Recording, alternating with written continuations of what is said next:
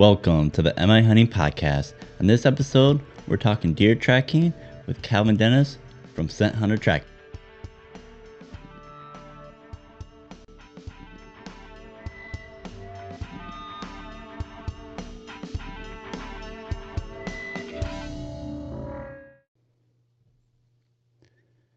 All right, welcome to the M I Hunting Podcast. As always, thank you for listening. So this episode was another good one. Uh, I had Calvin from Scent Hunter Tracking come back on. Uh, if you remember, he was on for episode fifty-one. Uh, so if you haven't listened to that one, that's a good one to listen to again, because uh, he kind of goes through kind of what his process is, and this kind of talks dog tracking or tracking deer with dogs in general. And then so this episode focused on a lot of the data that he collected throughout the course of the season from.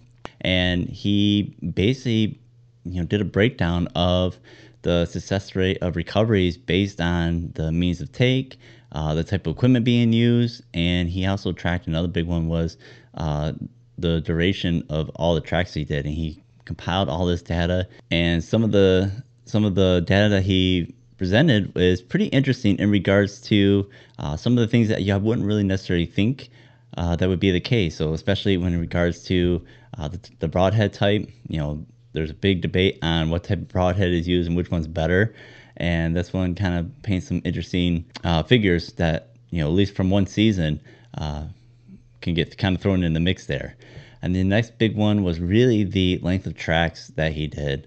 Uh, it was amazing the, the average length of a track that he would go on, you know, certainly much further than what anyone would really anticipate. Uh, so it really kind of hammers in the idea of, you know, potentially, you know, if you're going to be, you know, doing a solo track by yourself, you know, some of these distances are quite daunting, and it's very easy for us as, you know, hunters to get, you know, frustrated, confused, start missing sign. So that's why it's, you know, one of those things that a dog, you know, bringing a dog in uh, could really help you uh, in regards to, the, you know, getting that track or potentially having a better chance of maybe not missing something and losing your deer. Now, I do have the preface too. Uh, during this recording, I didn't realize it until after we were done that I did have some audio issues, so I did have to do some corrections, a lot of uh, manipulating of the auto, audio to try to get the sound right. So if there are times where the sound, sound or the, the audio is distorted, or, you know, some of the things don't quite sound all that good, you know, that was, again, my fault on, you know, not realizing that one of the microphones was going out, and so I had to do a lot of manipulating in that regard. Also, on this one, uh, we're not going to have the video. I basically had a, a video camera going, uh, basically, you know, recording us t- sitting and talking and going over this data. That data as well got corrupted, and I wasn't able to use it or couldn't get it to transfer over properly. So it's going to be, you know, for the ones that go on YouTube, you know, it's basically, I'm just going to kind of leave the, the title screen. I am going to throw on, though, the papers from uh, Calvin's, you know, data. So while you're listening, if you do go on to YouTube, you can actually, you know, look at the actual data uh, that he has typed out or calculated out as well. But outside of that, it's going to be a pretty boring watch if you decide you want to watch the, the video. And then also wanted to highlight that, again, this is the last week of August. Uh, you know, hunting season is really starting to get, you know, right around the corner here. And then also we've got several of the early seasons opening up.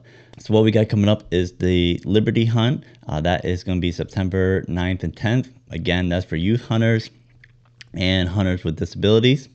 Then we also have the early antlerless season. That one's September sixteenth and the seventeenth. Now, again, that one, the tricky thing is with that one, it is for private land only.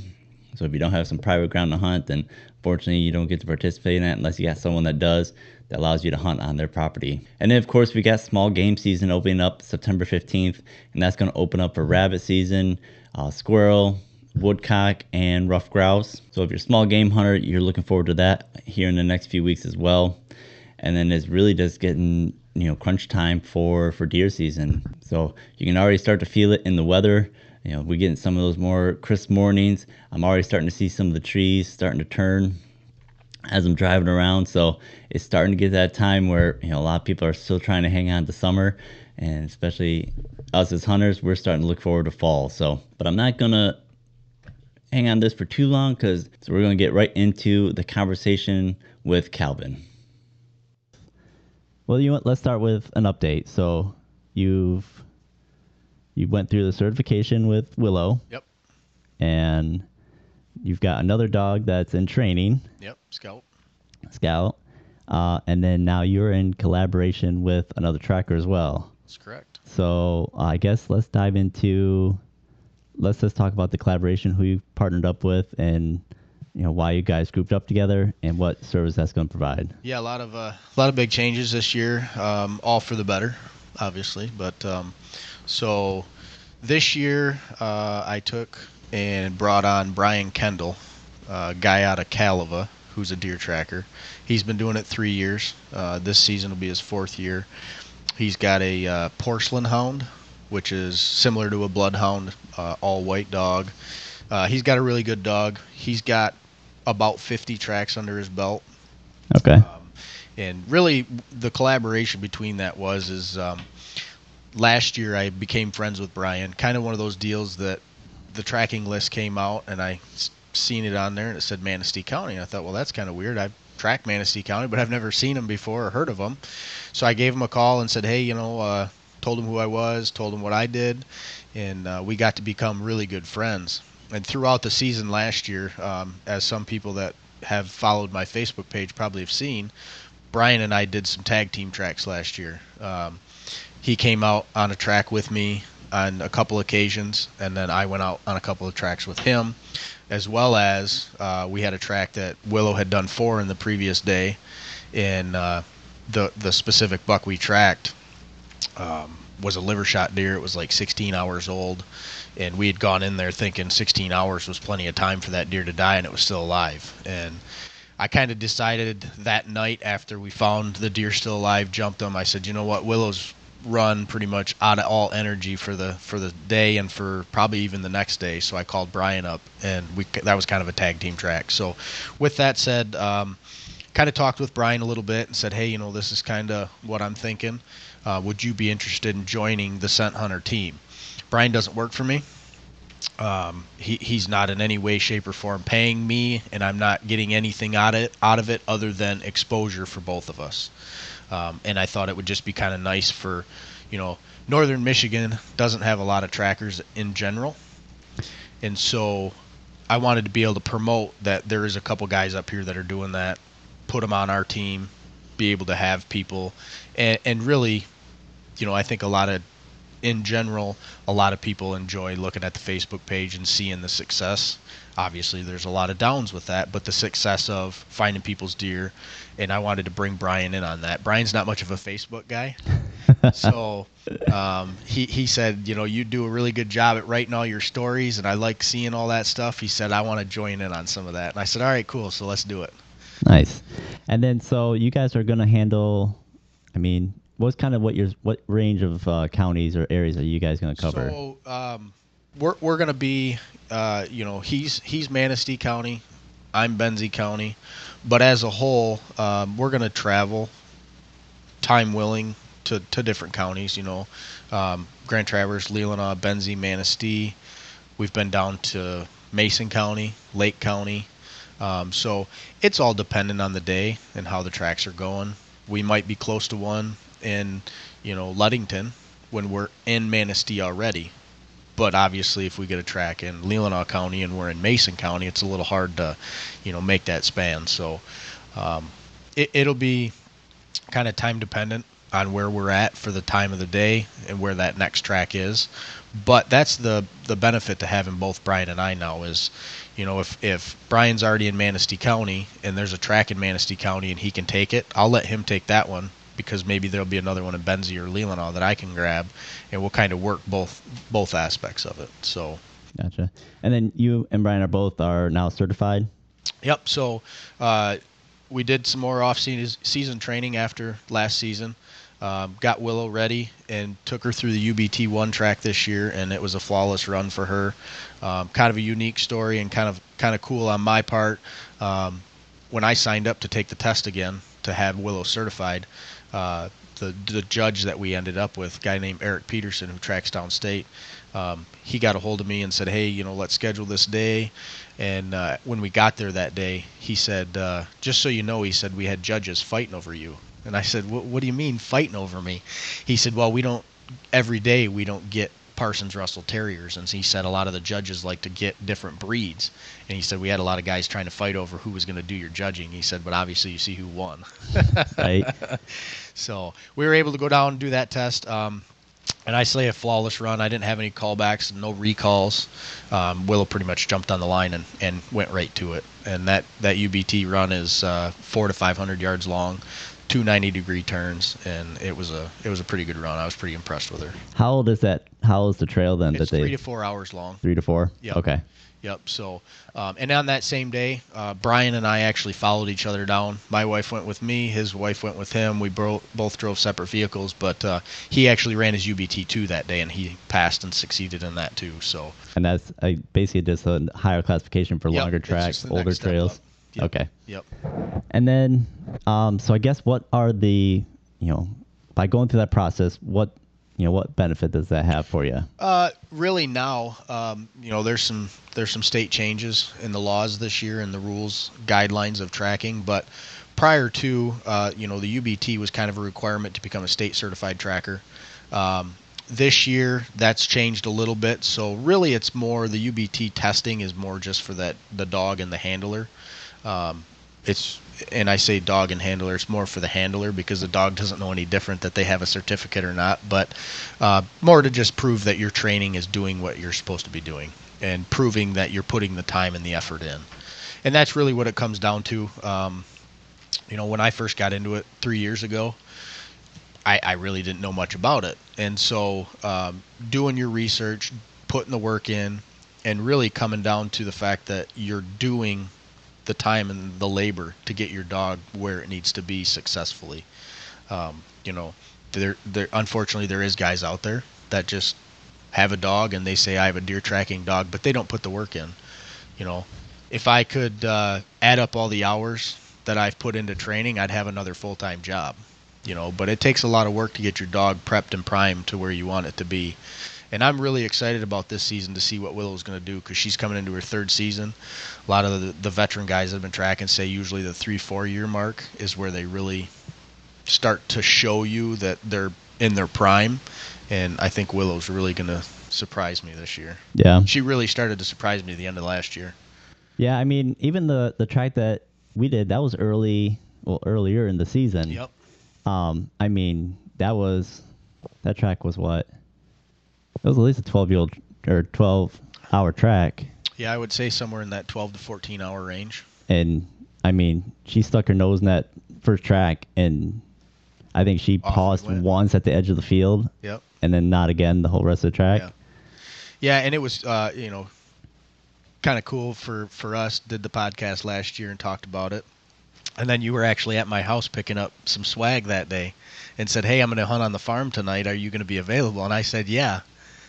And then three yeah. hours later, you called me. And so it was kind of cool to see it come full circle. Yeah. And the other cool part about that is, is um, I mean, not obviously that it was cool that you called me because obviously you were in that position. But, you know, I've had a few people that watch the podcast and then they seen your picture on Facebook and said, man, what, what a cool full story to, to watch it come all the way around, to have you talk about it and know what to do next. And you did everything, you know, like we'd hoped. Mm-hmm. So, yeah. Yeah, I know that. I mean, again, even this a little bit of seeing the the you know the more posts and more you know stories about people using dog tracking, sure. and then you and then you being part of that, you know, it was very it was something I was certainly interested in, and especially too after seeing yeah. you know all your posts and seeing Willow work. Like I've even gone so far, I've changed a little bit of my arrow setup. Sure. So I could, like, basically I added wraps to my arrows. Yep. So I could be like, okay, I can get a better idea of what type of blood it is. And, like, adding white fletching to it is, like, things I didn't think about before that I might need to know after the shot's made. Like, right. Usually you don't think about that when you put your arrow together. You're like, all right, it's, you know, the what, arrow flight and stuff like that. What but you bright don't... colors can I find in the woods after I shoot the arrow? That's yeah. usually what people think of, you know, when I was there, I mean, I used to shoot bright green or bright orange or, you know, something that I could find the arrow after I made the shot. Yep. But now thinking forward, what can I do to see the blood on the arrow? What can I do to, to make it easier, not only for yourself, but if you happen to have somebody come in? Yep, exactly. And again, before last season, Never, never thought about that type of stuff. Never even occurred yeah, to me. Yeah. But um, and you did say that there are state uh, changes to the state um, or there the is. regulation. Yep. So let's go over some of those yep. fine so, points. Um, so they did change this year the the rules, the regulations for deer tracking, um, most for the better. Um, and I wouldn't say there's anything real major, but so they're going to allow off-lead tracking this year.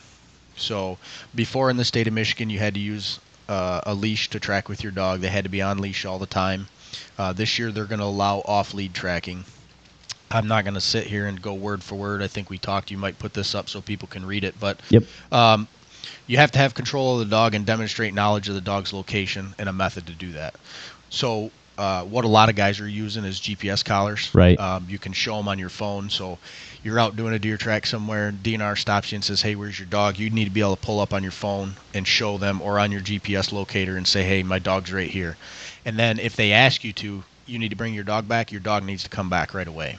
They need to see that your dog can come back to you right away and that you have um, full control over your dog. Gotcha. Okay. So that's one of the big changes. Um, for me, uh, I, I'm not going to track off lead. That's just not something I've done. I've not done any training with it. Um, and, and I'll just leave it at that. That's just kind of where I stand. I still like to see my dog work, and I want to be able to be in full control of my dog. So um, some of the other changes they came up with is uh, beforehand, if you were not a state certified deer tracker, you didn't have to register with the D N R. So like the past two years for me, I was able to just go out and track, and um, it wasn't a big deal. Now anybody who wants to track deer has to be registered through the state. So what that's going to do is it's just going to allow the D N R to know who's in the woods with a dog and when they're tracking. When I say that as when they're tracking, every single track that we go on this year has to go through the Report All Poaching hotline. So we're going to have to call in all of our tracks, tell them the hunter's name, give them their info, uh, the location of where we're at at the time, and obviously we'll give them my name, and they're just going to make sure that we're listed under that registered portion. And then that'll just give the D N R that ability to say, hey, if something were to happen, um, was this tracker out here and did you dispatch at twelve thirty at night or whatever it may be? Um, and I say dispatch at night. So now being a registered tracker in the state of Michigan, you have the ability that if the deer is still alive at twelve thirty at night, you can use whatever the weapon of choice is to put that deer down um, to end the suffering. Yeah. And then I don't remember um, when before you got registered, before you got certified, could you track at night or did it have to be during daylight? Nope, we could track. You could track day or night. But then you yep. couldn't. The hunter couldn't take the their bow yep, or firearm so the, with so them. So the big difference for the last two years for me is I didn't have the ability to to have that hunter carry their weapon. Yep. And that'll be a big change for this year. Um, is anybody who's tracking is able to have that hunter weapon of the season carry with them. Um, you know. There's pluses and minuses. Obviously, the pluses are we can put down that deer and end the suffering. Um, we can also, because there's times where you come up on a deer and it's alive still. How far are we going to push it again? You know, maybe it got pushed the night before. Now we come up to it. Are we going to push it again even further? Uh, the hope is obviously we can end that suffering right then and there. Um, there's a lot of safety with that, though. I mean, there's going to be a lot of things that are going to come about. So um, my take on it is, um, you know, compound bow is no big deal, because obviously you have to load one, so arrows need to stay in the quiver. Crossbows will not be loaded until the point of kill, and that's part of the law. Yep. Yeah, they made um, a point of that, that you're not going to have, you know, you're not going to be locked and loaded. Correct. During the track. Yep. Uh, and with that, you know, um, even gun season, and I've taken this from a lot of the veteran guys who've been doing this for a while, um, they'll actually take, if it's during rifle season, they'll actually take the bullets from the hunter and put them in their pocket. And it isn't until the point of kill that they hand them the bullet and say, okay, here you go. And it's just a safety factor. Um, there is an instance last year that happened to a tracker in a state that um, it was legal, but the, the, the hunter was carrying a crossbow and it was loaded. And just an unfortunate mishap, the, the tracker was actually shot in the back of the leg with a crossbow. Oh. And so that's just the safety features that, you know, you have to be mindful of. Um, and there's a podcast out there with that tracker that talks about his unfortunate mishap. Yeah. But he explains, um, you know, what happened, and he doesn't put any blame on the hunter. You know, I mean, that's just part of the deal. So, yeah. But for me, being safe, that that's just not going to happen. Plus, it's it's a rule that you can't carry, uh, you know, a loaded weapon. So. Yep. And then, let's see, is there anything else? I don't think so. I mean, you can do, uh, and it's it, it registers right in there. It says wounded deer, elk, bear. Oh.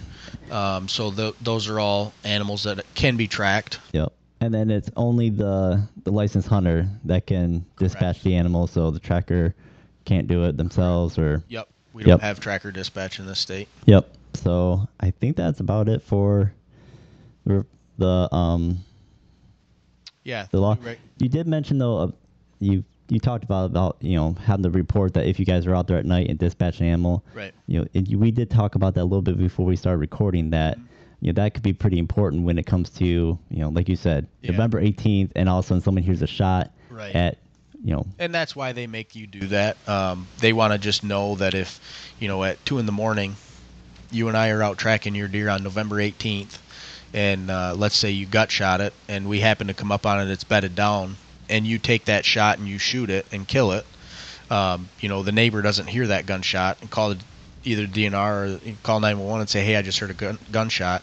They can go on their, you know, report our poaching uh, list, and they can just look and say, oh, yeah, we've got Tracker Calvin out with such and such.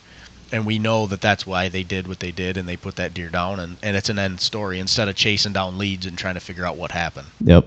So. Yep. And again, once you're done with your track, you report, hey, we're done. Yep. You just call the call the number back. You just say, hey, we're done. Um, we finished this track. And a lot of the times, um, uh, again, I didn't have to do this last year, but the couple tracks I went with Brian, they'll usually ask. The, the dispatcher's usually interested, mm-hmm. and uh, they'll say, did you find it? Or, the you know, and, oh, okay, cool, that was really good. So, yeah, it's just a matter of closing that track out. Yeah. So.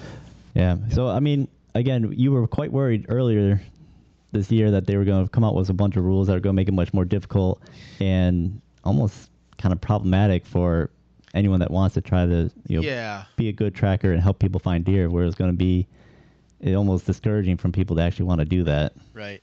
Yeah, they had some kind of some uh, different regulations on the table um, that were were going to be for the benefit of a lot of the people that were already tracking, but harder for people that wanted to get into it. And I think this kind of opens the doors for both aspects of it. It still allows you to be a tracker.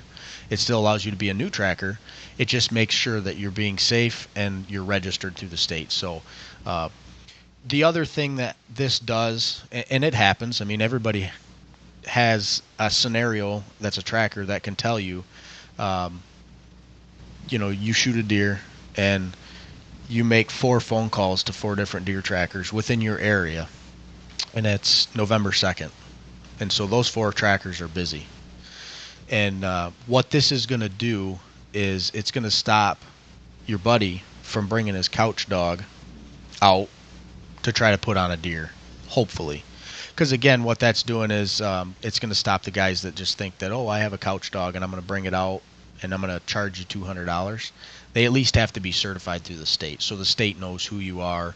Uh, they're not verifying that, you know, you actually have a tracking dog, but that's what some of the groups out there, too, that, that promote tracking dogs do as well. They kind of promote that these people are certified, they know what they're doing, they've been... Um, around the block a time or two, that at least they can pr- prove that they've had a tracking dog that, that finds deer. Yep. And then, again, I, I don't know exactly where the step is, but is there an app that's coming out that has a list of trackers and like their contact information that you, if you want to, you could reach out to? Yeah. So uh, that's another part of the, the big news for us this year is uh, so... We talked a little bit last year about the different groups that are out there and how trackers can be found. Um, the United Blood Trackers is one of them. That's one we've been part of. The Michigan Deer Trackers, that's another one we've been part of. You've probably seen the map. It's listed all the names. Um, the Michigan Deer Tracking Network is another one that's out there, and that's more of the bigger one of the three for Michigan. And they do a very limited amount of people that, that they allow onto their uh, group and their network. And so this year they had an application process. They had everybody uh, put an application that was interested in being a part of their group. And uh, there was three of us selected. I don't know how many people applied, but there was only three selected to be put onto their group this year. We were one of them, so we were kind of excited about that. And so through the Michigan Deer Tracking Network, uh, they're coming out with their own app. And I, honestly, I'm not one hundred percent certain on how it's going to work because it's new. And uh, we actually have a, a, a group picnic tomorrow down in Lansing that we're going to be at, that they're going to unveil the app and to kind of tell us all about it. So okay, uh, it'll be kind of a learning process for me. But w- from what I know of it, it's going to be a, an app that's available with all the Michigan Deer Tracking Network guys in it. And uh, you're going to go on there.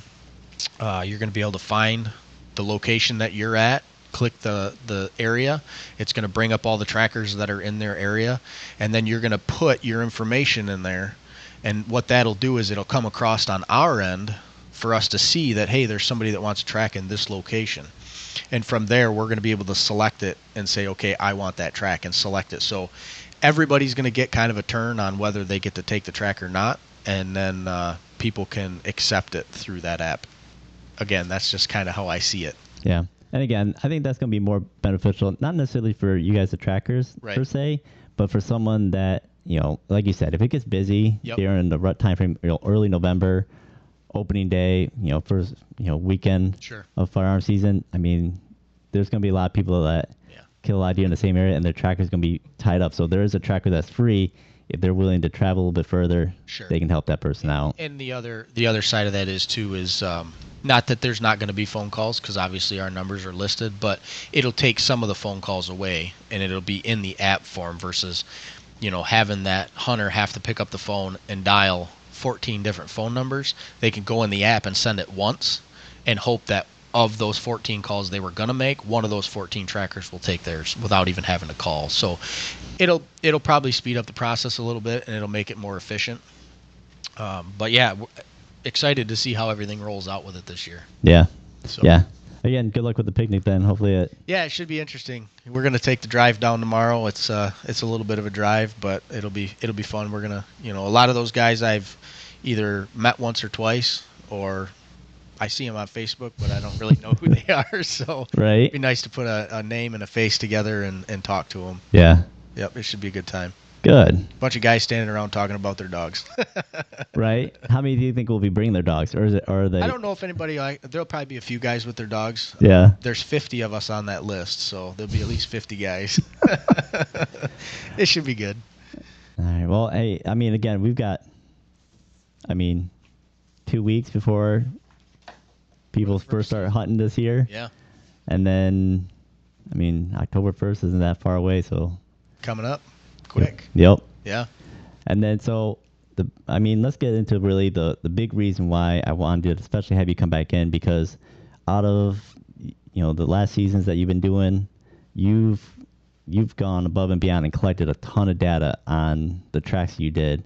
And you basically compiled a list of the tracks you did and the success rates and the means of take, essentially. Sure. So you broke that all down. So let's let's get into that, because that's got a lot of really good data and information that people can, can sit, take into consideration.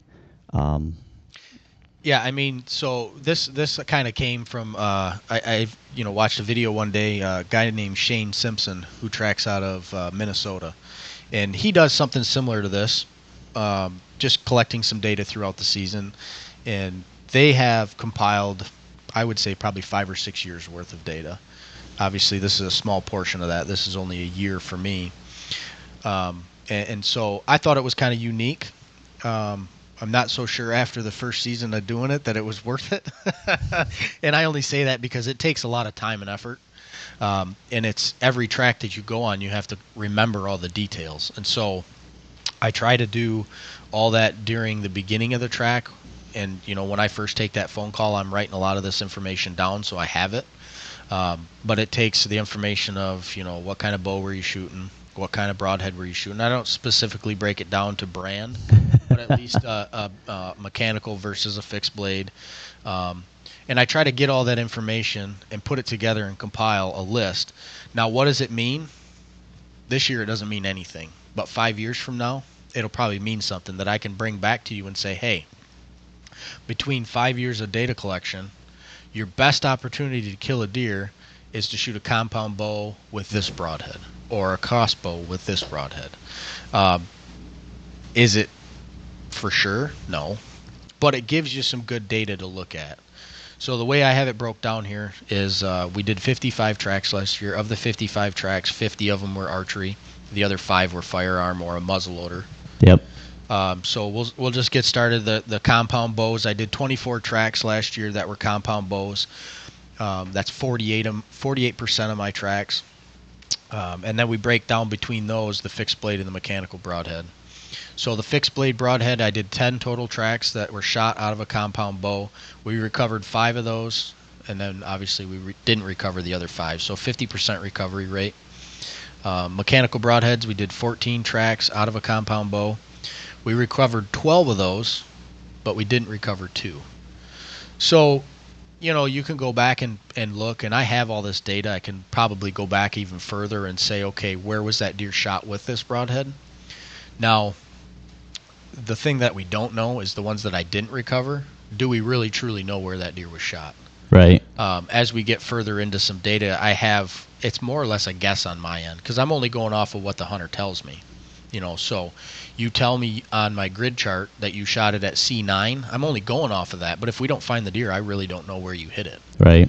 You know, we could put together a little information and say, okay, well, I believe you hit the deer here, and here's why, because of the blood color, the sign that we seen, the bed that we found where the blood was at, uh, maybe the color hair that we have, you know, so all that stuff kind of goes into that. But again, it's still a guess on my part. So, yeah. so again, um, compound bow, we did a total of seventeen recoveries out of twenty-four tracks, seventy-one percent. So that's not bad. Yep. And then you had broken it down too for the, for the fixed blade. You had a fifty percent recovery rate um, out of those tracks you did. And then for the mechanicals was jumped up to eighty-five. Yeah. Now, probably because of those mechanicals having those larger cutting diameters, you could, you could speculate all you want. We can speculate. Yep. Yeah. Yeah, and that's why I say five years from now, it'd probably be a little bit better information to put all these years together and say, okay, this is really truly what we have. Now, it, it very well could turn the table and look totally different next year. We don't know. Right.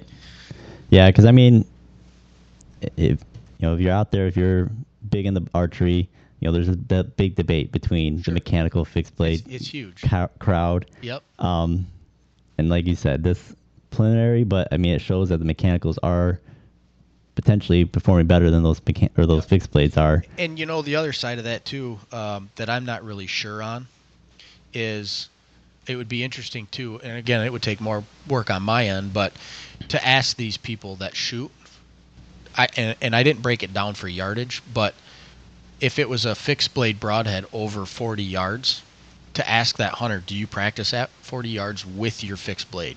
Because that makes a big difference, too. I mean, if you're shooting a fixed blade broadhead and you've never shot it over forty yards, but you took a shot at forty-seven yards with it, well, that would make sense why you didn't kill the deer because you've never shot it past that to know whether it flies true or not. Right. Um, so, so again, is it eighty-five percent recovery rate because they were within twenty-five yards and they practiced all the time? Because typically a, a, you know, a mechanical blade will fly true to a field point. Fixed blade broadheads tend at times to not fly true like a field point. So again, speculate all you want. This is the data that I have. Mean anything? Probably not yet. Yeah. But it's interesting to see. Mm-hmm. A lot of people, you know, and, and truly enjoy seeing some of this stuff. Yeah, because I mean, like you said, just looking at the these two figures, like there's too many variables. You can't make a determination of exactly what's going on sure. yet. Sure. You know, you would need to know, like you said, shot placement, yep. distance of the shot. Yep. You know, th- and I have a lot of that information. I really do. It'd just be a matter of breaking it down even further. Right. I mean, this is this is long enough. Let's sit down and break it down. But you know, it's it's fun to me and it's unique, and especially after the season's done. I've got time to sit down and really go through this. And it's it's interesting to me as we get further here too. I broke it even down into the distance in yards on how many how many yards we tracked. And that's interesting data to me. That's probably more interesting than these broadhead. Yeah. Um, but Yeah, but it's more fun to talk about. This is more of a hot topic. It is. It is. Yeah. So uh, crossbows. So we did twenty, twenty-six tracks last year. So two more tracks than we did with the compound, fifty-two percent of them. Uh, fixed blade broadheads, we did eleven total tracks. Of the eleven tracks that we did with a fixed blade broadhead out of a crossbow, we only recovered two deer. Nine of those were not recovered, so eighteen percent recovery rate. Now, again, how many of those people practice with their broadhead out of their crossbow? I don't know the answer to that. Was it further distance than they've ever shot before? I don't know the answer to that too. What it comes down to, no matter where this data lies, did you practice? How much did you practice? And have you shot further distances than what you shot at that deer? Yep. Because I've had numerous times where I've gotten to a place and said, how far was the deer? Oh, it was forty-two yards. I'll turn them, turn to them right away and ask them, have you ever practiced shooting your bow at forty yards? Well, no, but my crossbow has that line in it, so I just figured it was okay. Yep. So. Yeah, that was when I was... Especially too, I mean, that's, so you did the fixed blade was eighteen percent. Mechanicals, again, did much better in regards that you had a sixty percent recovery rate. Right. So they did perform a little bit better, at least in regards to yeah. that recovery rate. Now, uh, what, one I would like to talk about with this mechanical broadhead, um, I had a, a scenario last year. A guy shot a deer from a ground blind at uh, thirty yards with a crossbow and a fixed blade broadhead. He calls me about an hour after he shot the deer. He gets out of his blind. He goes and kind of checks, and he takes some pictures. And um, he sends them to me, and he calls me. And he says, hey, I shot this deer. Um, he says, I'm not really sure, but what do you think? And I looked at the blood, and I'm like, go track your deer. It's dead. Guarantee it. Dead deer. So he started tracking it, and he called me back about forty-five minutes later. And I said, oh, okay. So I looked at it. Oh, Dave's calling me. Answered the phone. Hey, how's it going? He's like, you'll never believe this. And I'm like, what? He said, I jumped that deer up and it took off running. I said, you're kidding me. He said, no. He said, that deer's still alive. So I said, take some more pictures of the blood and send it to me. So he did. He sent me some more pictures, and I thought he was lying to me. I'm like, you're messing with me. There's no way that deer's still alive. Long story short, uh, he ended up going back in there about six hours later. The deer was dead. However, he shot that deer, again, thirty yards with a fixed blade. When it impacted the deer, it busted the blades off, the mechanical. When it came out the other side, it looked like a number two pencil. When he opened that deer up, only the closest portion to him of the lung had been cut with the blade, but just barely. So it was literally just a little pinhole that that deer was living on through its lungs, which is why it was still alive after an hour and a half, you know, after he started tracking it. Um, so that was interesting to me, and, and I think what that comes down to is the speed of the bows now. They're yep. getting faster, and um, I don't remember, which I would probably never say anyways, but I think it was an off-brand mechanical broadhead as well, and so I think a little bit cheaper on the make yep. has something to do with it too. So Yep, and I mean, that's one of the argument of the mechanicals is that those blades, yeah, they give you a nice cutting diameter, but to Yeah. make them work and not get too heavy of sure. broadhead, they got to cut down on the amount of steel. Absolutely. They're flimsy. They can break easy. They bend. So yep. that's unfortunate that, I mean, again, the other thing too is like, yeah, like you said, you got to test it. Even if you're a crossbow shooter, shoot that mechanical right. and make sure that it can handle it. Cause like you said, there's what the newest one now is what five, five hundred, five fifty for something like feet that. per second for, yeah. and they're, they're moving. Yeah. Yeah. Yeah, so um, so we did the, the fifty tracks for archery. Um, of those fifty tracks, we recovered twenty-eight. So we were, um, you know, we had a pretty good success rate on that.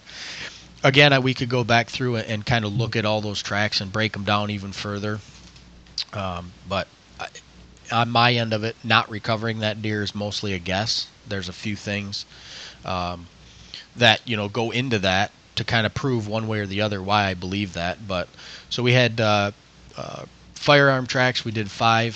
Uh, three of them, those were rifle. Two were muzzleloader. Um, and I just broke them down even here just to kind of show what rifle they were. six point five Creedmoor, two forty-three, three fifty Legend, and then two fifty caliber muzzleloader. Um, so we recovered one out of the five. Um, that was opening day rifle season. It was the three fifty Legend. Um, actually, a lady I tracked for last year called me up and said, hey, I shot a deer, and her husband had actually videotaped it, sent it to me, and I was just like in shock that he was even calling me. He said, I can't believe we haven't found this deer. The other side to that too was is if you remember back on opening day last year, it was snowing like crazy. Mm-hmm. So from the time they called me till the time we got there, there was like three inches of fresh snow. So all the sign that was even potentially there was gone. And uh, we ended up recovering that deer. It was like two, if I remember right, it was about two hundred thirty yards from the shot site, and it was a perfect double lung shot. Just didn't bleed. There was just nothing there, um, and so. I'm not here to discuss calibers and, and all that, but you know, there there's obviously something to be said about different different shot placements. Yeah, same thing too. I mean, I mean, what what brand of bullet? Did it expand? Did it break sure. up? Sure. Yeah. Yeah. So um, yeah, so we had a couple, and then out of those fifty-five tracks that we did, obviously we found the twenty-eight, twenty-nine if you include this one for the uh, firearm. So. Eight of those deer we got were confirmed alive. Now, that was either seen on the hoof, trail camera, shot by another hunter during the season. And those really are only the eight that we got proof of.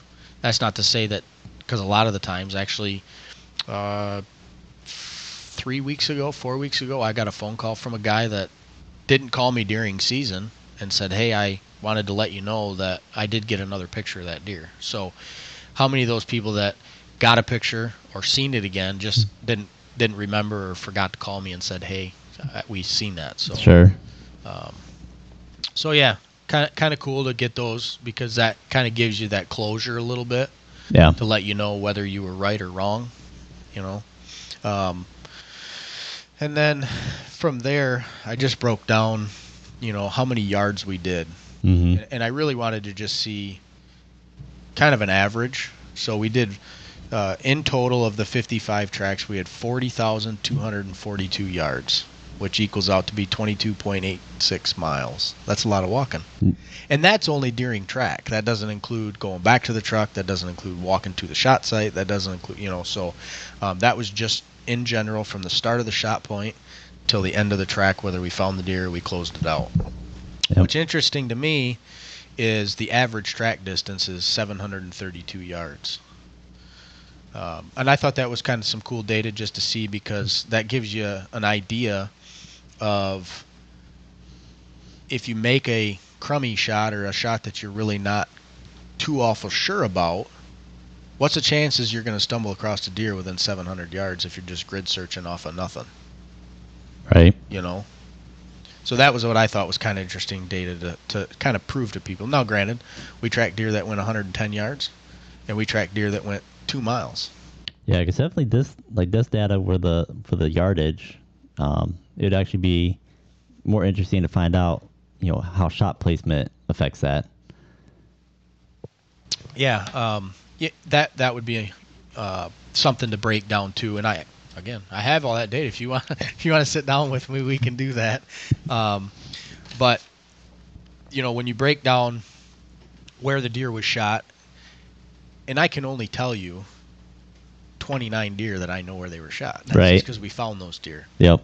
Um, I can tell you eight other deer that were confirmed alive where they were shot, or most likely because those people either seen them or got a picture.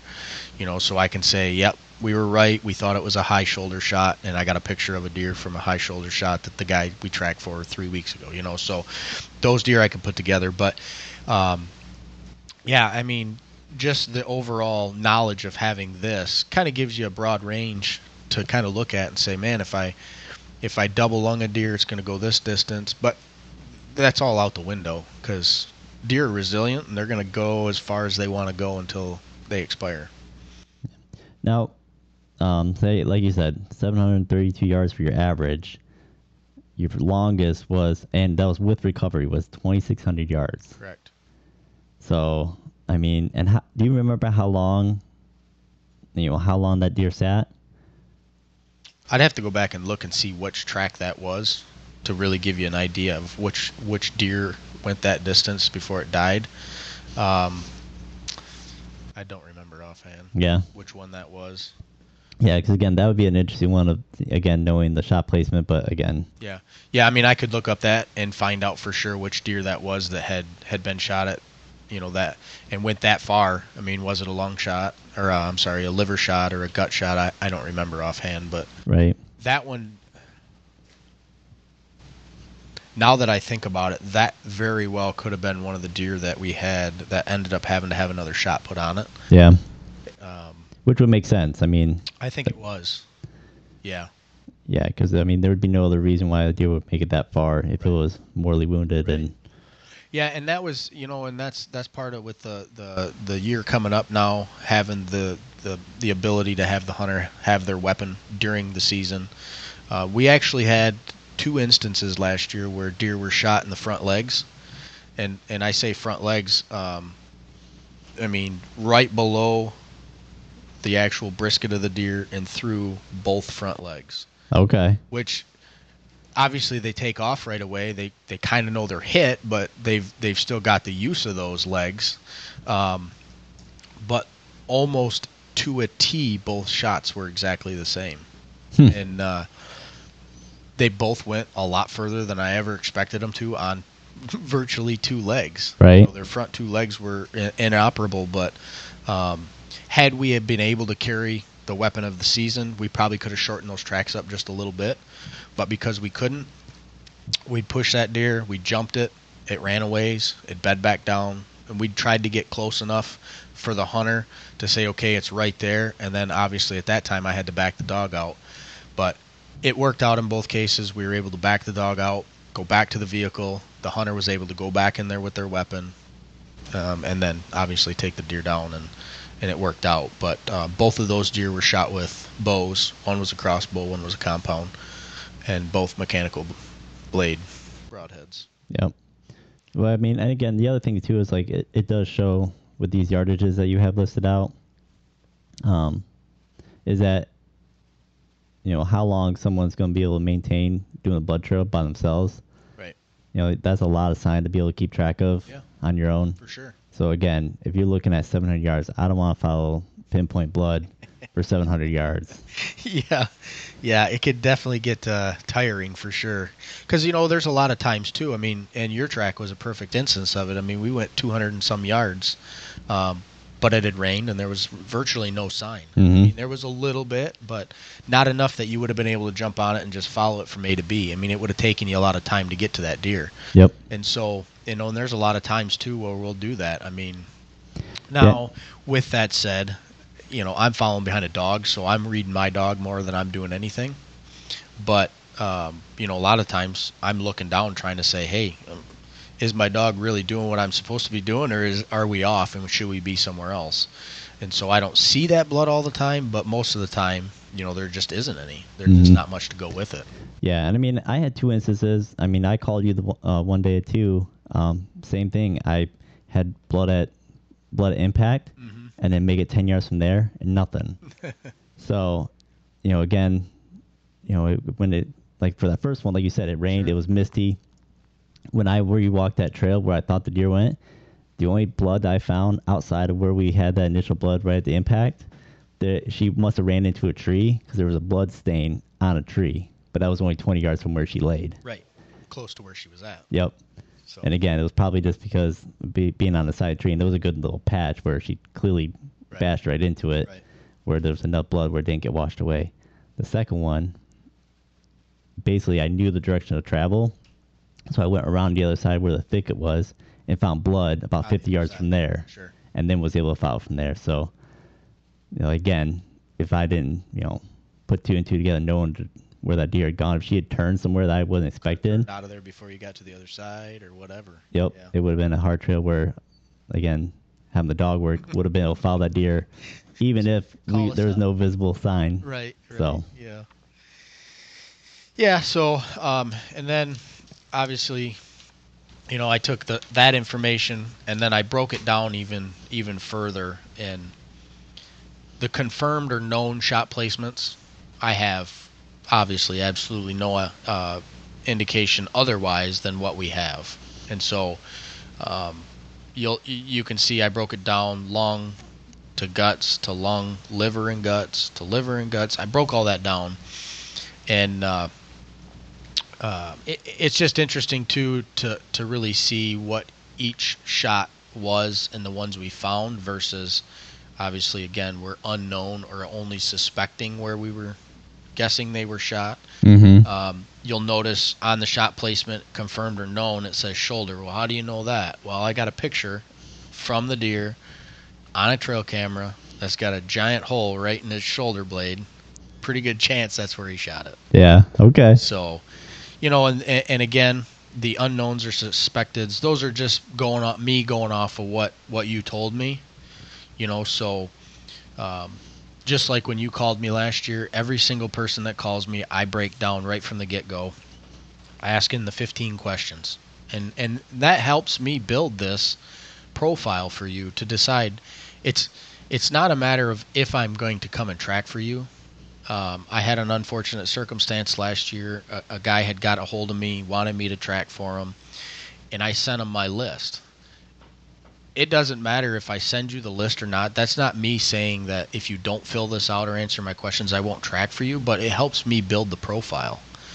And he was he refused to do any of that, and unfortunately just didn't work out for both of us, and, and we kind of parted ways at that point. But it's not a matter of will I track for you or not. It's just helping me build the profile, because now when you tell me that you shot it back behind the last rib, and the deer ran one hundred yards, stopped, flickered its tail, and walked off slowly for the next fifteen minutes till you lost sight of it. Well, that now tells me that we need to wait at least twelve hours. So helping me understand what happened during your hunt scenario will help me decide on how we go about that track. It's not a matter of whether I'm going to track for you or not. You know, and that and that was and that's kind of how I break all that information out. And that just helps, again, for future reference, build this into some data for hopefully future reference. Yep.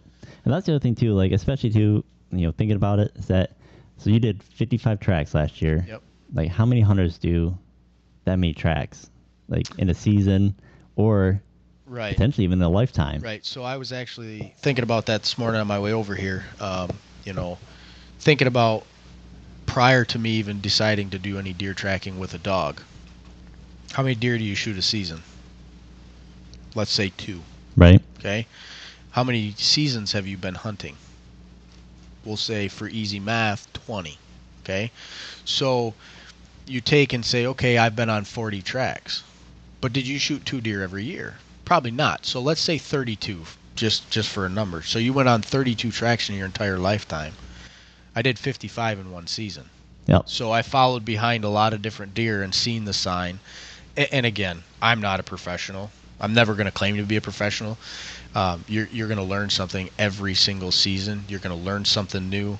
And unfortunately, we can try to pretend that we know what the deer are going to do, but every single deer is going to do something different. And it's all dependent on the scenario.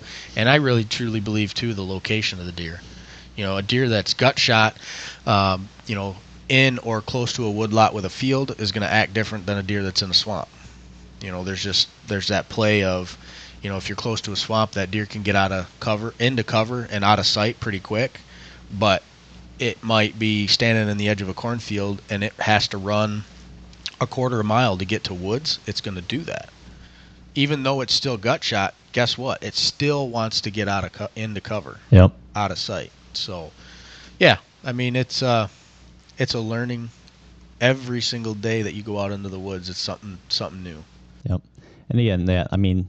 The big thing of that is, like, yeah, you got to see fifty-five different scenarios, mm-hmm. and so the next one you can be like, oh, I've kind of seen this before. Yeah. Here's, you know, kind of some predictors sure. of what could happen. Yeah, yeah, and that and that all comes with experience, you know, um, and that's part of why I do the questioning. I do it the same every time. And the reason for that is because, number one, I know the answers that need to come, or I, sh- I should say, I know the questions that need to be asked, and I can get your answers. And if I do it the same way every time, I can build not only this data, but I can al- also build that experience later down the road. So when we get out into that scenario and I'm like, okay, he said he shot it here, and this is how the deer reacted, I should see some of this sign. It might not be every time, but I should be able to put some of that together. Now, with all that said, part of my job when I'm tracking is to watch my dog. That's that's really what I'm there for, because my dog's doing all the work. I'm just following along behind. Whether I'm looking at the sign or not, she's the one that's telling me. And so there will be times, and and this really came full circle for me last season, after probably about midway, um, I really started to figure Willow out. I really started to learn how she tracked, and uh, there's cues that I'm starting to find with her, whether your deer's dead or not. And it may sound silly, and it may kind of be weird for people to say, yeah, right, you don't know that, but um, I can tell when Willow knows that the deer's dead, and I know that when we've been on a trail for nine hundred yards and she really starts picking up the pace, she's telling me that deer's still alive and she's trying to catch it. Okay. So, and how do I know that? Because of the deer that we had through the front legs. When we got close to those deer, she knew that that deer was still alive and she wanted to go. Like right now, I know that deer's still alive because they're putting off so much more scent. You know, when you're taking a deer that's wounded mortally in the beginning of the trail, they're kind of, I'm sure at some point it's up and down, but for the most part, it's kind of a constant scent pattern until they expire. But when you take a deer, it might be, let's say, hit through the front legs. There's a lot of that scent right off the bat, kind of peaks out. And then as that deer starts to think, like, man, maybe I'm not going to die, but I'm still hurting, that scent maybe dis- dissipates just a little bit. But when we get close and we jump that deer again, all that adrenaline, all that scent dump gets happened again, and we get close to it, and that peaks again. And the dog knows that. She can smell all that. She knows when we're getting close to that deer. She can tell that that adrenaline dump happened again, and it gets her fired right up. And she might only be twenty-five pounds, but let me tell you, when she's ready to go, she's going. Yeah. So I guess, like, so if, if for like a deer that's that she believes is dead, does she just kind of keep it even keel the whole way then too? For the too? most part, yeah. I mean, it's it's all dependent, but for the most part, she's got that that track. So from start to finish on a deer that's mortally wounded, and we'll just say for easy, five hundred yards, she'll pretty much start out in the same pattern that she does on every deer. Um, a lot of people kind of, it, it's kind of comical to watch, but, uh, you know, when we get to a spot, she'll start out, she'll kind of scent the area. Sometimes, and I think she did it with your deer, she followed backtrack about ten yards before she jumped back on the track again. A lot of times what she'll do is she'll kind of go the direction that that deer came from. She's kind of sniffing around to decide whether that's the deer she's after, and then she usually jumps back on the path. Well, I don't think she did that, but the one thing that um, she did do that you kind of explained to me is that she was like ten, fifteen yards like downwind of right. where I thought the deer had gone out of the field. Sure. Yeah, and so once she gets on that scent, scent profile, she'll start down that path. Now, what, what she definitely did with your deer, she was off the side about ten yards. And I think I actually looked it up on my phone once we found the deer, and I said, yep, we had a south wind last night. Because what happens is after fourteen hours of that wind blowing from the south, it pushed all that scent over to the one side. So even though there was blood over here, all that scent got pushed over to the one side, and that's where she wanted to be. So, you know, she was in the scent cone for her. We were like, okay, are you sure? Yeah. But she knew. And that's, again, that's part of reading your dog and learning, yes, she's tracking, or no, she's not. And so that's probably been one of the biggest things over the last, for me, last year, and like I said, about halfway through the season that I really, really started to become um, excited about, because I was really starting to figure her out. I had a hard time the first year. I didn't, I didn't really know what I was, I didn't really know what I was doing. Sure. I mean, I had an understanding, but I didn't have the understanding of my dog. Mm-hmm. And after last season, I would I would show up to places and I would tell guys, you know, about three quarters of the way through the season, if your deer's dead, I'll know within the first couple hundred yards because she's going to tell me. She'll know if the deer's dead or not. Plus, and and again, that's not the only thing. I don't hone in on that and say, yep, that's the only reason. Plus, what you've told me, what we found for sign, and what we see during the track. So we can kind of put all that stuff together and really make a decision. Um You know, and it's it's not a very easy feeling for me to go on a deer. You've called me for a service. The service is you want me to find your deer. So for me to be like, yeah, I don't think we're going to find your deer, that's not easy for me to tell you. Right. Um, So I want to put forth as much effort as possible. And, and I hope that anybody that I've tracked for in the past that has called, that I've gone out, if you ask them today, did you feel it was worth having them? I hope that they would say yes, because I want to make sure I don't come out and run my dog for a half hour and be like, nope, sorry, I can't find it. A lot of the times on deer that I don't find, I've tracked for three or four hours. And that's not just tracking. It's, okay, we're going to go over here now. Now we're going to go over here. And it might be after we've exhausted all efforts of trying to advance the track. Now we're searching areas, because once my dog gets near a deer, any deer that she can smell that would be dead, she knows. She's not stupid. Um, so we, we try to exhaust all that effort too to get that hunter. I'm not trying to make you believe that I know what I'm talking about. I'm trying to get you to believe what I'm showing and telling you is the truth, so that you, I don't feel, or you don't feel, that I'm ripping you off. Right. Yeah, I thought about that too. Um, you know, like you said, if you're going out by yourself and you have a hard track, like, okay, like there's a lot of variables you don't know. Sure. You bring in a dog, they stack your odds a bit. Yeah. But it's still not guaranteed. No, no. Unfortunately, it's never a guarantee. Yeah. Um, and you know, one of the biggest things, so I actually had a, um, a, a lady I tracked for last year. Um, she called me up, and she was quite a ways away. It was like an hour and forty-five minutes from my house. And so I told her I'd be willing to come up there. She gave me the scenario, and I said, you know, from what you've told me, it, it doesn't sound great, but I'll still come if you'd like me to. And I learned some from that, but she learned exponentially more than she ever would have just by doing it herself. And it was a unique situation. They tracked the deer a long ways prior to me even getting there. And they followed pretty much a walking blood trail. So right there off the get-go, it went like, I want to say it was like point seven five miles prior to me even being called. So that's already a long ways on a walking blood trail. Yeah. So I'm already kind of like, eh, it's probably not looking good, but I'll come if you still want me to. And what I was able to do for her, and again, I'm still only guessing, but I was able to find the bed that the deer, she she couldn't find that bed.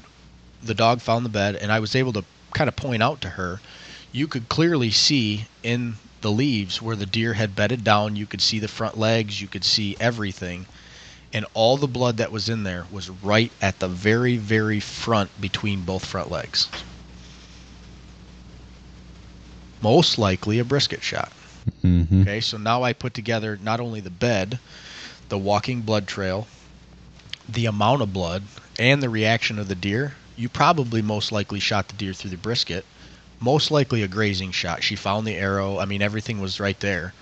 And so put her mind at ease a little bit more that the deer's probably never going to die from that. But here's where I believe you hit it. And so it took that little bit of education to just show her, you know, here's what you're looking at. Here's why I believe that. And uh, she was able to actually, um, I think it was a month or so after that, she went on Facebook and left a review and just said, you know, I, I helped her out so much that educating her, and that's kind of what I want to do too, is educate people. Uh, again, I'm not a professional, but from what little knowledge I have now, build that to people and say, hey, next time you shoot a deer and you believe this is what happened, you might be able to take just a little bit of what I told you and put that into that aspect and kind of make your own assumption. Yeah, because those, those brisket ones are tough too, because don't they bleed a quite lot, a bit a and lot. So it kind of gives you a little bit of a, it's false hope in a lot of people's mind. Mm. Um, and that's what I have to try to put together to some people. I, I did two tracks in one day last year, both of them virtually walking blood trails, virtually for over two miles apiece. Oh jeez. So in your mind as a hunter, you want to believe, like, man, my deer's still bleeding, and it's been two miles. He's got to bleed out sometime. But in reality, what deer that's mortally wounded goes two miles? Not very many, if any. Right. That's yeah. A walking blood trail. You know, so um, those are the tough ones, and both of those deer were confirmed alive later on. Yeah. So that was cool that, um, you know, I, I put forth the effort to – because, I, I mean – I could have stopped after a mile and a half and said, your deer's not dead. because I knew the sign, mm-hmm. but I kept pushing forward and I kept moving, and and we finally, I think the one we came to a point where there just wasn't any blood anymore at all, and the other one we came to a point where um, we got into a property line issue, and I said, you know, if you guys want to get permission, we can. And the guy was an older gentleman, and he, after two miles, he's like, I'm done. I think you're right. And both of those deer were shot exactly where I thought they were, which was high uh, back straps. Yeah. Now, on those tracks where, you know, the sign that isn't looking good, or like you said, if you're reading Willow and it seems like that deer's live, like, are you pushed a little bit? Do you try to see if you can at least catch up to that deer? Or um, is it, or is that really not really yeah. that big of a concern for you? So it, it all depends on the scenario. Um, you know, what you say, where you thought you shot it, the sign that I have. I'll keep pushing on a deer as, as long as I keep finding sign. I'll keep pushing on a deer until either A, the hunter says, yeah, I think I, I don't think we're going to find this deer, or I've decided that, or we get to a point where property line issues, which we have sometimes. Um, but I'll keep going on a track until we don't have any more sign or we find the deer. Now, we had one instance where we continued, we continued, we continued, and we jumped the deer, and you could have been like, yeah, I don't think that deer was shot at all. You could tell it got up and busted out of there like nothing happened. Like nothing was wrong. And so, um, you know, and especially those ones that are fifteen to twenty hours old, and you jump a deer and it doesn't even look like it's been injured, and you know you're tracking on a walking blood trail, and it's most likely been shot through the back straps. Kind of hard to keep pushing on a deer that's still alive, um, knowing that you probably won't get a follow-up shot no matter what. Yeah. So. Uh, yeah. So, I mean, like I said, you've collected a lot of data that, especially most people aren't going to be able to compile. Like I said, even in a potential lifetime sure. of, you know, different tracks, the type of uh, take that was, you know, part of that. Mm-hmm. Um. So I guess we'll, we'll wrap this one up now because we've gone through the data. Um, I do want to talk two things. Yep. One with the new dog with Scout. Yeah. You know, again, you've he's been showing a lot of potential, and we talked about a little bit that because Willow, you know, is not her breed is not known for yeah. for tracking. You know that you know as a terrier, you know they do have that kind of heritage as still a working dog. Sure. Um, but now Scout, he's the I never get the name right. Louisiana Catahoula leopard. Catahoula. Yeah. Leopard dog, and those dogs are for I mean known for they were tracking. Originally, yeah, for hog hunting down in Louisiana. They're the Louisiana state dog. Um, there's a lot of people that have them for tracking purposes, and kind of a you know kind of a last minute deal. Uh, my wife had found a breeder that had one, and uh, I wasn't quite sure whether I wanted another one right off the bat or not, but we just dove into it and said sure, why not, and so um, it, it's been interesting. To say the least, t- to do training with him. Um, he's going to be a pretty good dog, I think, for tracking. And it's not only because he's... So the Louisiana Catahoula is a bloodhound, a mastiff, and the native red wolf. Um, he, he's got that natural instinct for tracking. He's got the natural instinct for the ability to follow a track. And the cool part about it, for me now, understanding how Willow works, he is so much easier to read. I can follow behind him and know exactly what he's doing versus before when I was following Willow, I didn't know if we were going left or going right. I had no idea. So following behind him is much easier to read and follow. Um, he's got the long tail. He's got the big floppy ears. He's pretty cool to watch on a on a track. Fortunately, I've been um, you know doing some training with him this season, but I was able to get him on a couple crop damage permits a couple weeks ago. Uh, on some live deer, and he did really well. Pretty excited about that. So it'll be an interesting season to see how things pan out. Um, everybody's been asking, how are you going to do that? And I'm not sure yet how I'm going to play out having two dogs trying to run um, tracks. But if people still have um, known kills that run, you know, sixty-plus yards that that they want to call me, I'd love to bring Scout out on them. Um, I'll probably still try to run them on a few tracks that, you know, I know are pretty good chances of, of being dead. If it's close enough to home, I'll probably take him first. If it doesn't work out, I always have Willow for the backup.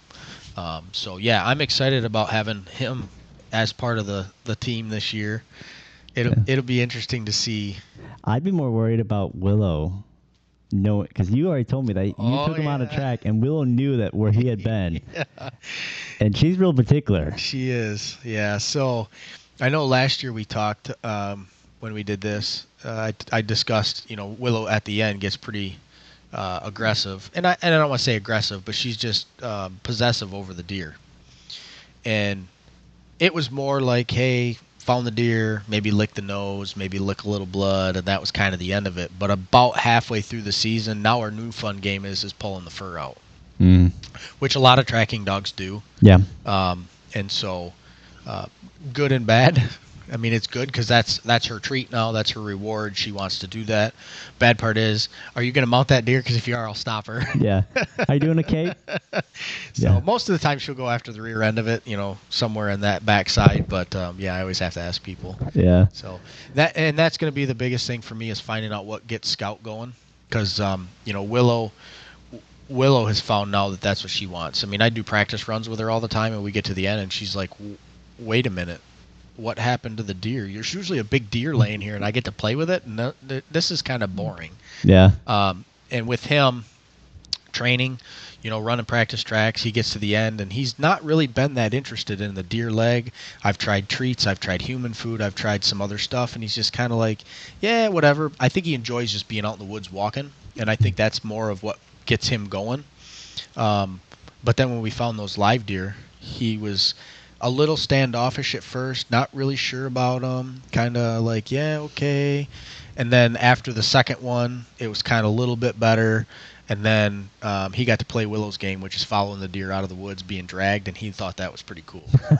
So I think I, I think that uh, we'll, we'll definitely find out here shortly how uh, how he does with all that. So. Yeah, yeah. I'll be like I said. I mean, it'll be interesting trying to run two dogs yeah. and try to balance that out, but um, you know, having that. You know, I mean, I don't see why that would be necessarily a bad thing, having two potential nope. dogs, especially like you said, if you get a long track and Willow starts yeah. getting tired, or or if like this seems like she's having a hard time, or maybe if you take one on with Scott right. on one, he has a hard time. Sure. You got that back of being bringing a fresh dog. Yeah, I think where where it'll really benefit me um, is probably in another year or two when they're both fairly seasoned. Mm-hmm. And I think what that'll do for me is. Um, I mean, obviously, there's going to be days that I'm just going to be tired, too. But, you know, Willow takes a track and it tires her out. She's just not ready to go for the afternoon. I'll have another dog as a backup. Yep. Or, uh, you know, we do three tracks with Willow one day, give her the next day off, and then Scout jumps in and does some, too. So it, it'll be a back and forth. Uh, there's also going to be determination on what the terrain's like. You know, Willow is pretty... Uh, I guess I'll say she's uh, pretty determined about going. It doesn't matter where it's at, I'm going to go. But there'll be times, too, where it's just going to be more feasible for me to take a long-legged dog like Scout versus trying to take short Willow or short-legged Willow. So right. Yeah. Yeah. But, yeah, so I'm, I'm excited, man. I mean, again, it's going to be pretty much like every – if I'm fortunate enough to sling some – letter or some arrows at deer, yeah, I'll be calling you like, hey man, like this is what we got, what do you think, bring a dog. Yeah. So um and i i talk about it every every time I talk to somebody that's always interested in tracking, or um anybody who's a hunter. My phone number's out there. If you need to call me, call me, even if it's for advice. You know, give give me some information. I can tell you what maybe to do next, or what the best option for you would be to do. um The the the bonus this year is, again, you call me and I'm busy, I got another guy on backup. Yep. Um, vice versa for him. So excited about that. Um, with that said, Brian and I both this year will be tracking by donation only again. So um, we found that, you know, there's people out there that just can't afford to pay for a deer tracking service.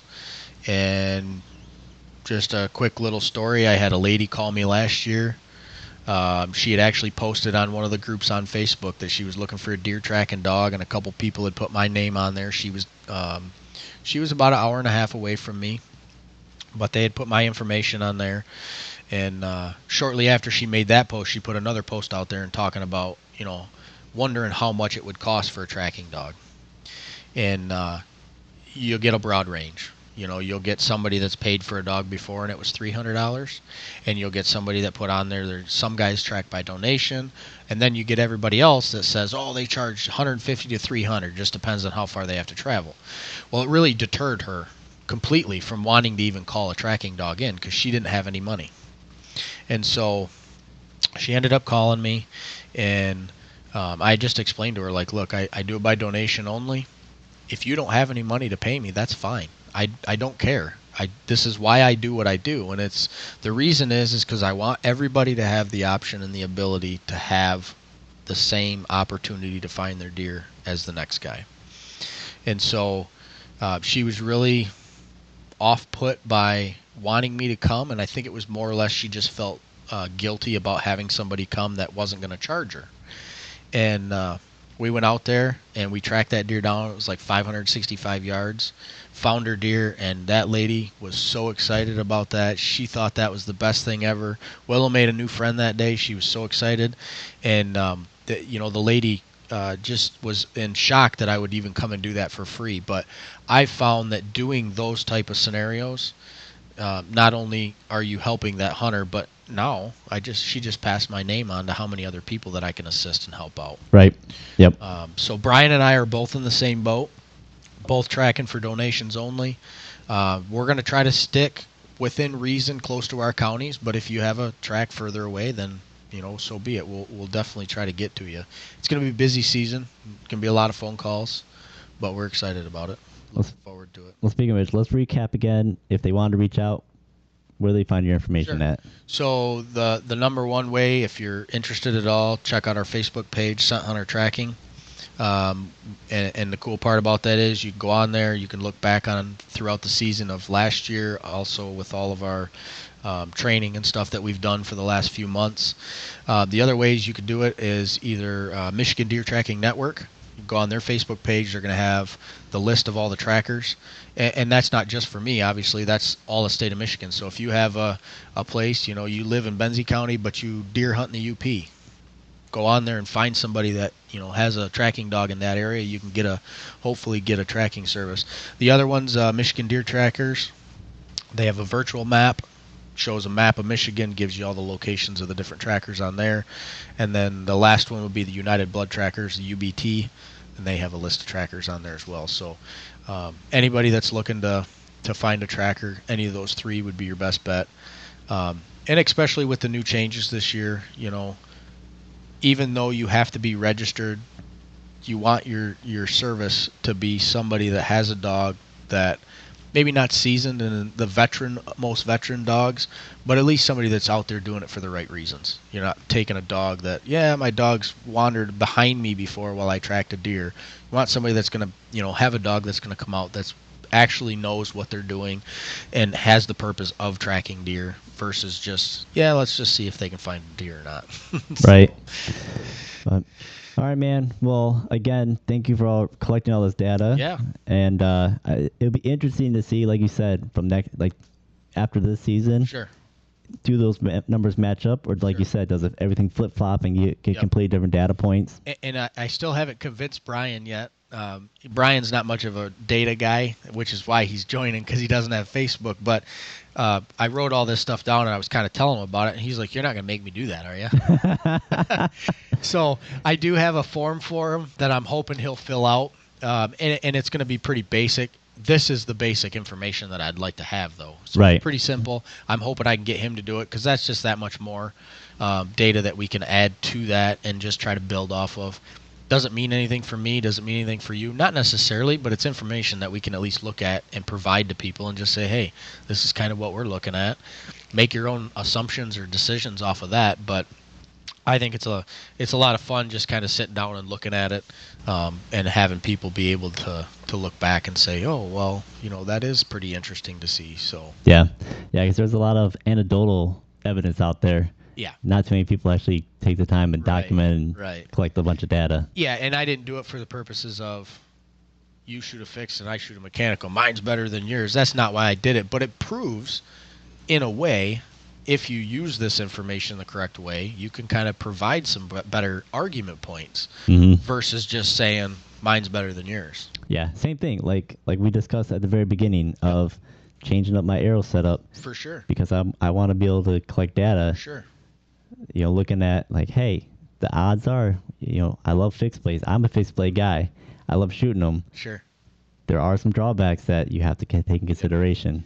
And and and one thing that, you know, probably the biggest number one thing that I could say as a deer tracker is I put forth a lot of effort in the off season to make sure that my dog is ready for the hunter.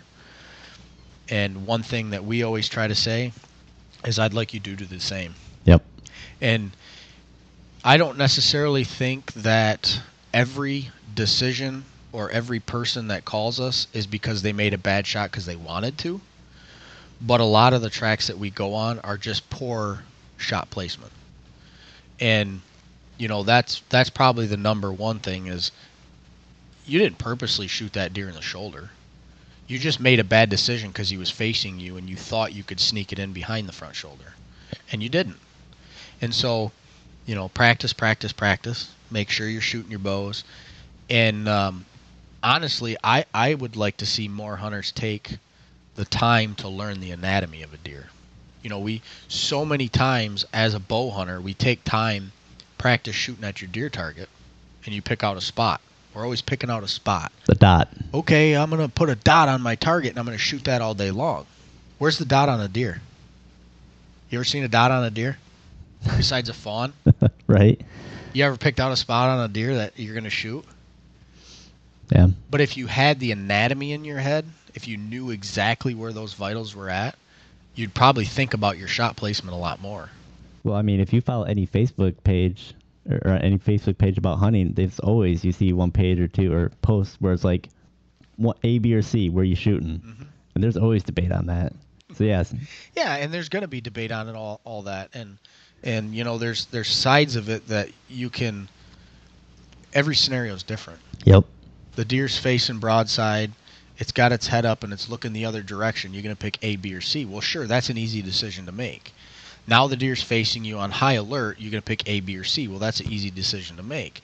But in the time and in the moment when you're in the tree stand and that deer's standing there, do you know? Because a lot of the times, too, people always say, well, the deer was broadside. Okay? How broadside was he? Because what's broadside?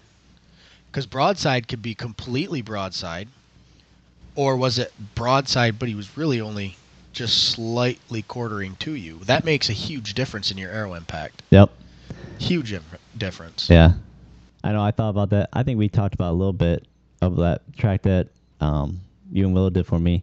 You know, I was so conscious of, like, wait for the doe to put her leg, her front leg forward. Sure. Get that front leg forward. Yeah. Well, she had her head down eating. And I didn't think about it because I've seen plenty of videos of, like, deer. They're able to load up and duck so much quicker because they throw their head up, yep. Dip their shoulders down, and I hit high. I'm like, I didn't even, I didn't even consider that when I was making the shot. Like, I know better. But again. But it all happened so fast. Yep. You know, and it's just one of those things to think about. And, um, you know, the the big thing to take away from all that is, again, if you understand the anatomy and where the bone structure really is, everybody wants to hug the front shoulder because where's the heart? Well, that's that's that's the money shot, right? Everybody you see on Facebook, heart shot, heart mm-hmm. shot. I got a heart shot. And everybody thinks they're like Captain Cool because they got a heart shot. But your margin of error is so much more. If yep. you just moved back three inches and up two, your margin of error is is bigger, but you have a better success. Yeah. Just because a deer ran thirty yards and died with a heart shot, okay, it ran sixty and died with a double lung shot. So be it. The deer still dies. But now when you're aiming for the heart and you hit the front shoulder and you're calling me, where were you aiming? I was aiming for the heart.